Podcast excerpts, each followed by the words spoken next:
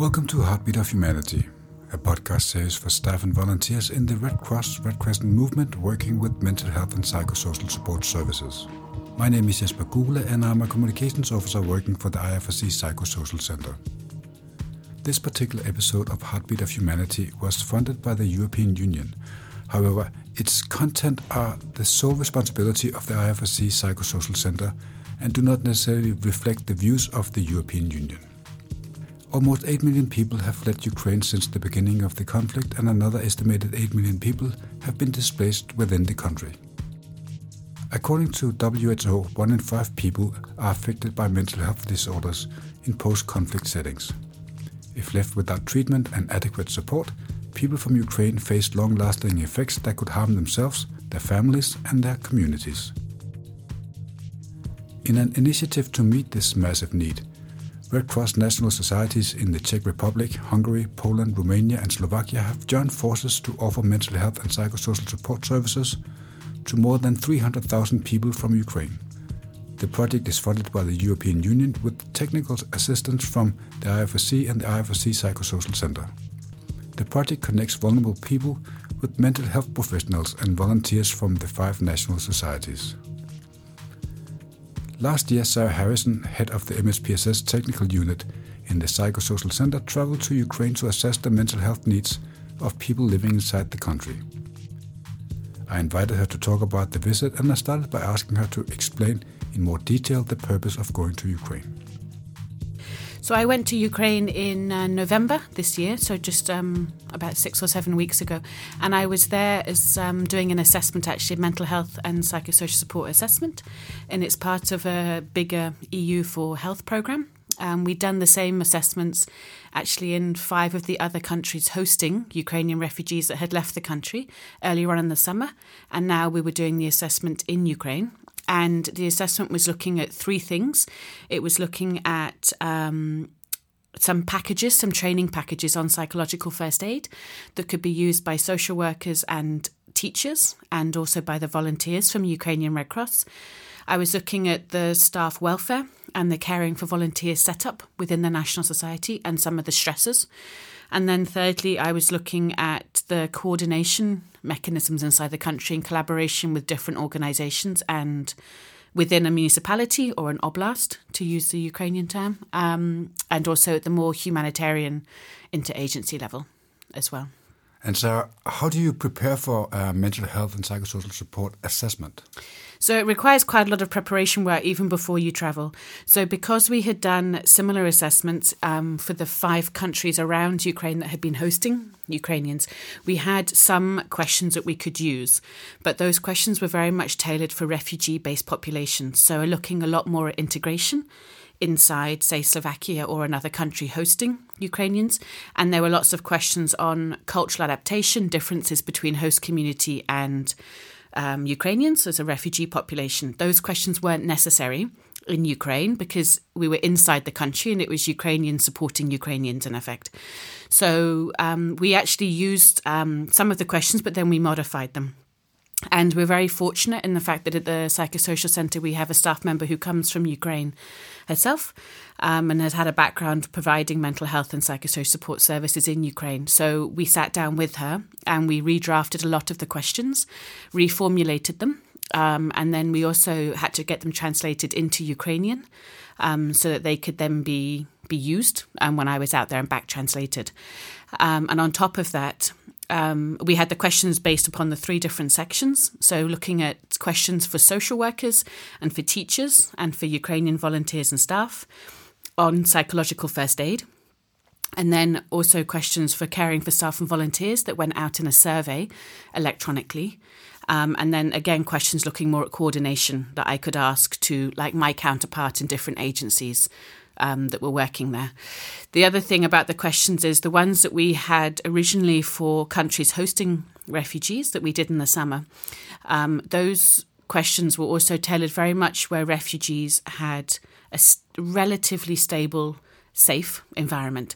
They were in countries like Slovakia, Romania, Hungary, where they weren't still under um, active conflict zones or they weren't still having to flee um, for their lives. Whereas inside Ukraine, it's still a hugely fluid situation when I was there in November. So a lot of the questions that you could ask about issues to do with safety and security had a very different meaning than when you're asking that question to someone that's that's fled as a refugee to a third country and is relatively settled. Um, so it's quite a bit of adaptation in the questions. And then all of the questions were put into Kobo, um, which is a software that's freely available that um, IFRC uses quite a lot. Um, and it's just a software that enables you to type in the questions, build your own checklists or questionnaires. And then you can fill in that information in real time if you've got um, an internet connection. When you're asking people, you can directly write into the the questionnaires or checklists, and um, you can also work offline and you can do it on a tablet or a mobile phone. And then as soon as you get internet connection, you can just upload it in the cloud. And it meant that whilst I was doing the assessment here in, um, sorry, I was doing the assessment in Ukraine, staff that were still in Copenhagen supporting data analysis type stuff um, could also get the information almost in real time because I could upload it in the evenings when I had internet connection again. So it just makes the getting the results and doing something with the information a bit more immediate than if you just have to wait for an assessment report to come out as well. And it also meant that because I was moving around different parts of Ukraine, so I did the assessment in Chernivtsi, or just outside of Chernivtsi, which is a town just across the border from Romania, but inside Ukraine. And I also did it inside um, Kiev city, but also in Hostomel and Bucha um, and Irpin, um, which are just outside of, of Kiev. Um, and those locations were chosen. They're, um, they're in the Kiev Oblast or Kiev municipality or Kommuna. Um, those locations were chosen by the assessment team um, because they had uh, they'd been disproportionately affected actually by the conflict, particularly earlier on in February and March um, when the, the, the international conflict exacerbated, um, and they were accessible from reasonably accessible from Kiev as well. So that was from our side. But secondly, in terms of preparing for an assessment, there's also a massive amount of work that the in country team does, if I can say that. So Ukrainian Red Cross, but also Danish Red Cross that was helping us in this same project and are also doing mental health and psychosocial support work in Ukraine. And their responsibility was very much organizing a lot of meetings for me. So I met a lot of people, but organizing small focus group discussions, for example, with a group of social workers or with a group of teachers, um, organizing focus group discussions with volunteers or one-to-one meetings. Um, or and I so I turned up in Ukraine and I basically had this wonderful full assessment plan that Ukrainian Red Cross had organised with Danish Red Cross support, and I could then literally just turn up and ask the questions. So I couldn't have done the assessment without them doing that work because I don't know the social workers, I don't know the teachers that I need to speak to, or even the volunteers. So they organised all the logistic stuff and organised all the cars and the translator that I also had from IFRC supporting me as well.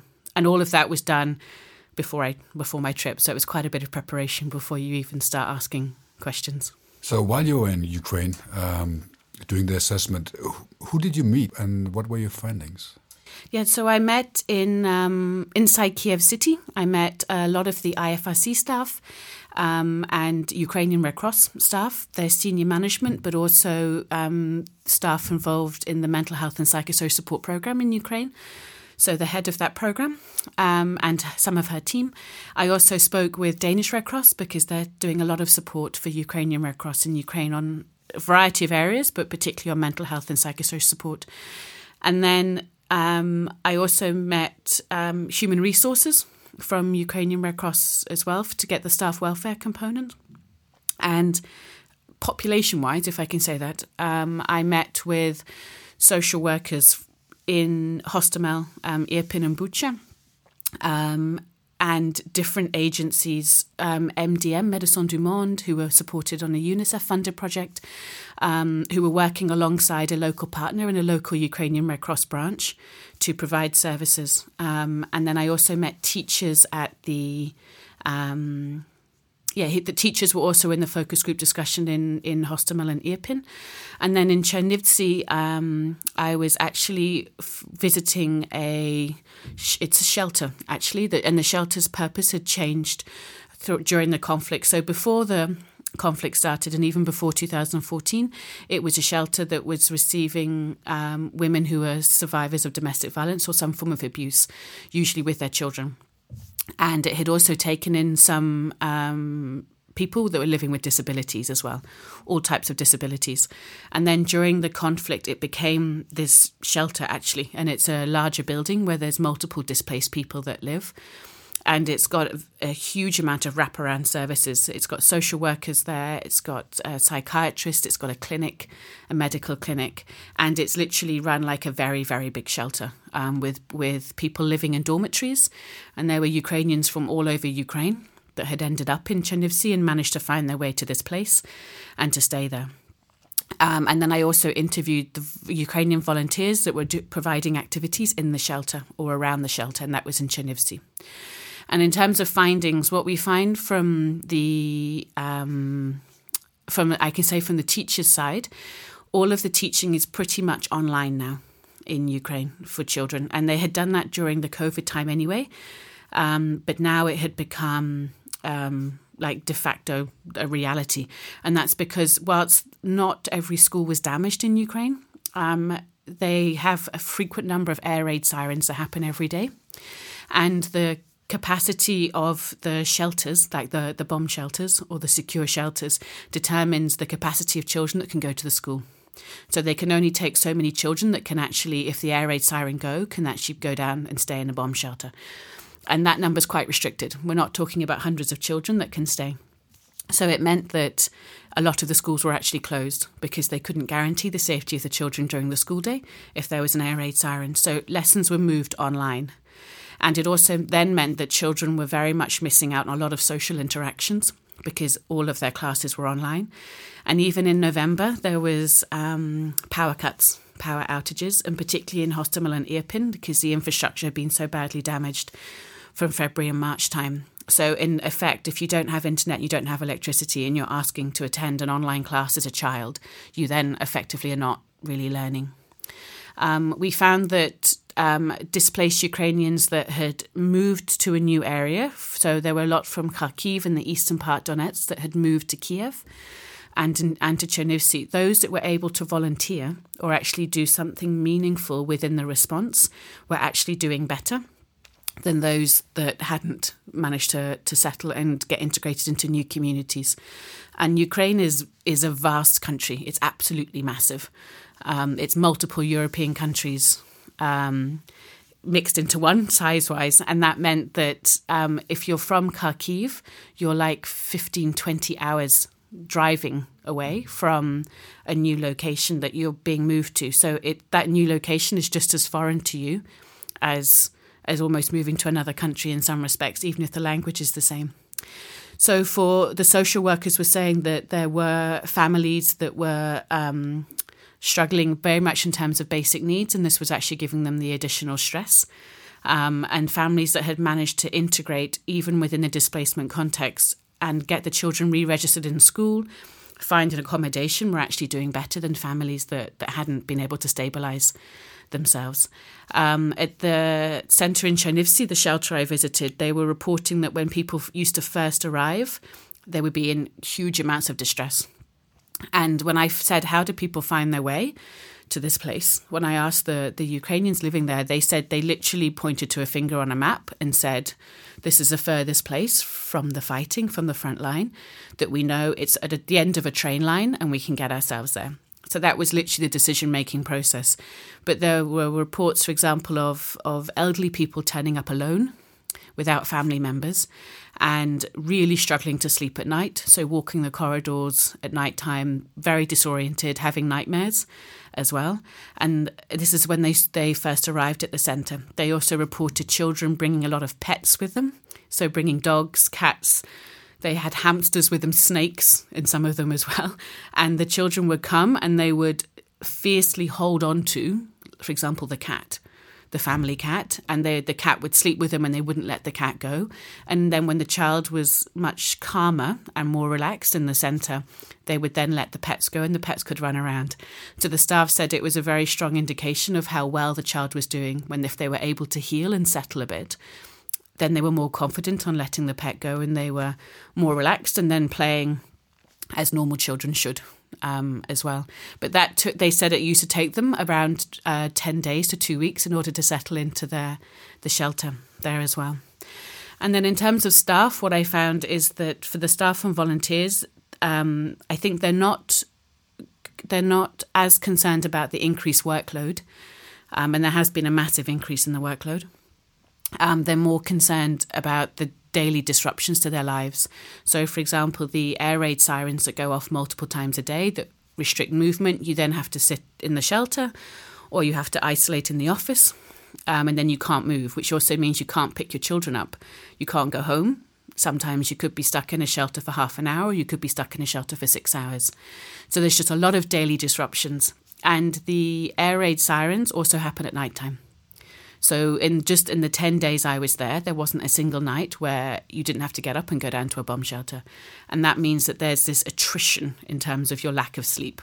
So the staff are just walking around absolutely exhausted and the volunteers just simply because they can't get a solid block of sleep during the night and their day is just so disrupted um, moving around but in terms of the work that they're doing all of them said that they were hugely motivated to the type of work that they were doing and found it very meaningful um, and not difficult in that respect. It, they didn't, they weren't exhausted helping people, um, but they, it was just the, the the daily infrastructure around it that, that was exhausting them as well.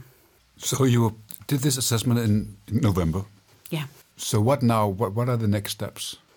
Yeah, so um, as always, a report gets written and gets sent. Um, and the findings have been reported obviously back with Ukrainian Red Cross. And they've also um, been shared with the um, DG Sante, the European Commission, um, in the monthly report that went for November, I believe. Um, and then with those reports, um, a lot of what I was doing there was actually helping Ukrainian Red Cross work out what they're going to do in this in this project that they've got for, for two years and tailoring um, packages, training packages for teachers in particular, and training packages for social workers on psychological first aid, um, how they can do it. So, for example, how can you provide PFA to children that you don't see?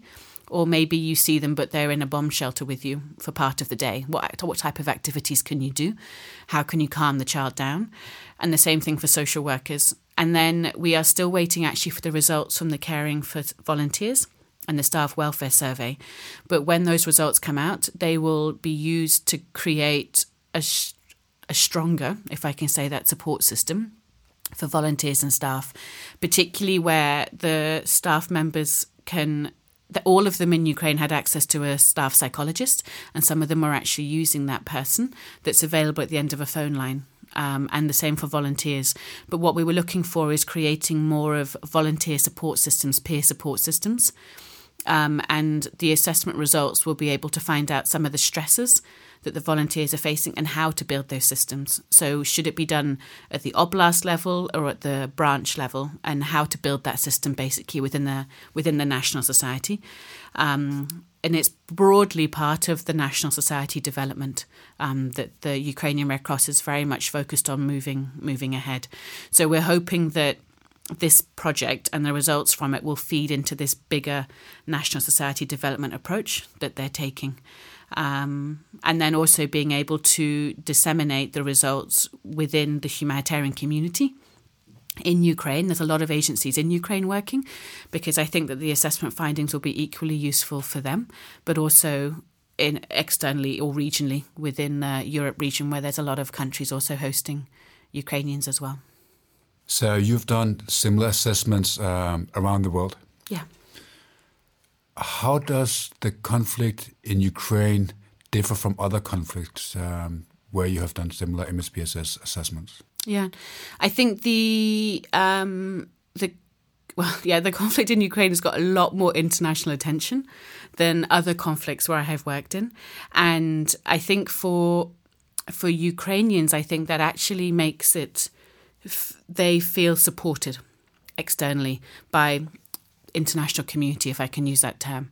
Um, and I think that solidarity actually um, really helps them. It keeps them motivated, um, helps them work from a from a kind of humanitarian actor perspective as as me going out there. It's the first conflict I've worked in where uh, you you're highly connected on a mobile phone.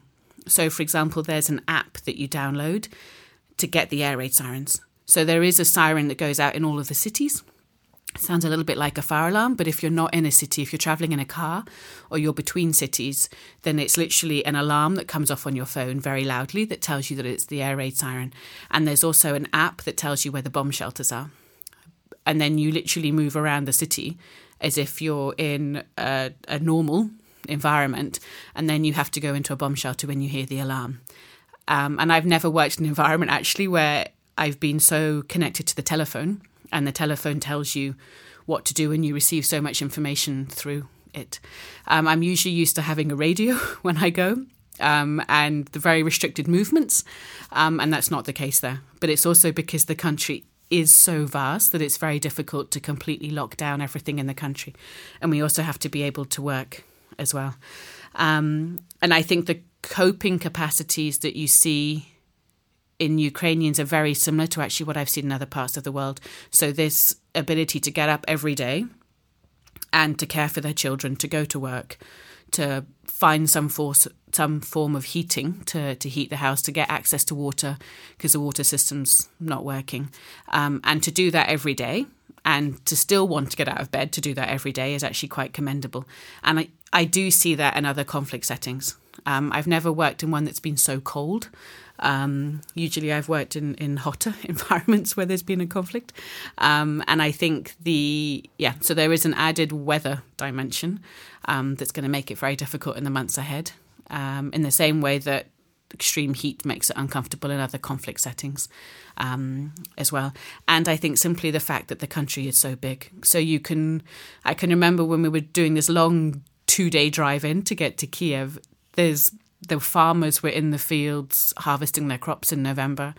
And it was this beautiful autumn colours in the forests for hours that you drive through. And so life, there's this semblance of normality going on in pockets of the country. Um, so the harvesting was going, people markets were all open, um, the borders were exceptionally busy with cross-border trade.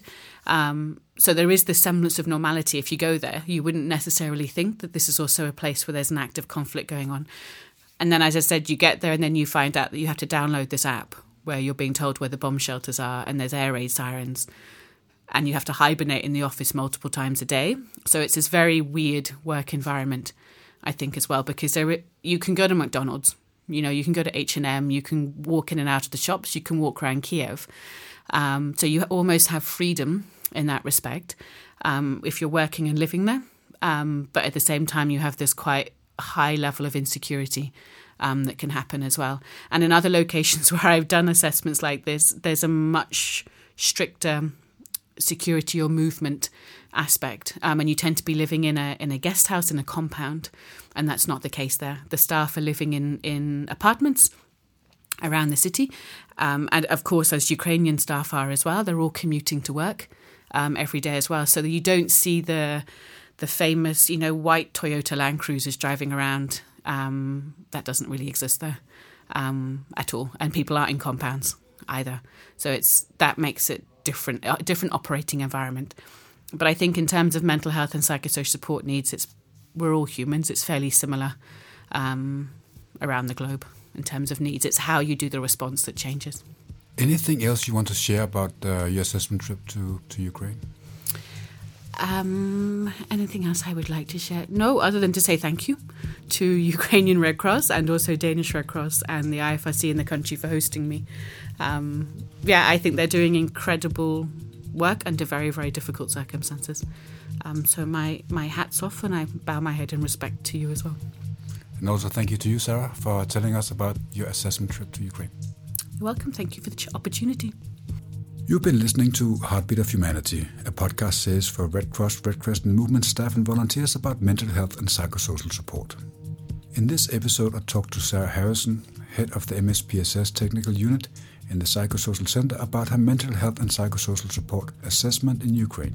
You can find more resources about mental health and psychosocial support on the IFRC Psychosocial Center website. Resources include manuals, webinars, policy documents, program materials, educational videos, and information about upcoming trainings. My name is Jesper Gule, and I hope you enjoyed listening to this Heartbeat of Humanity podcast. remember that mental health matters.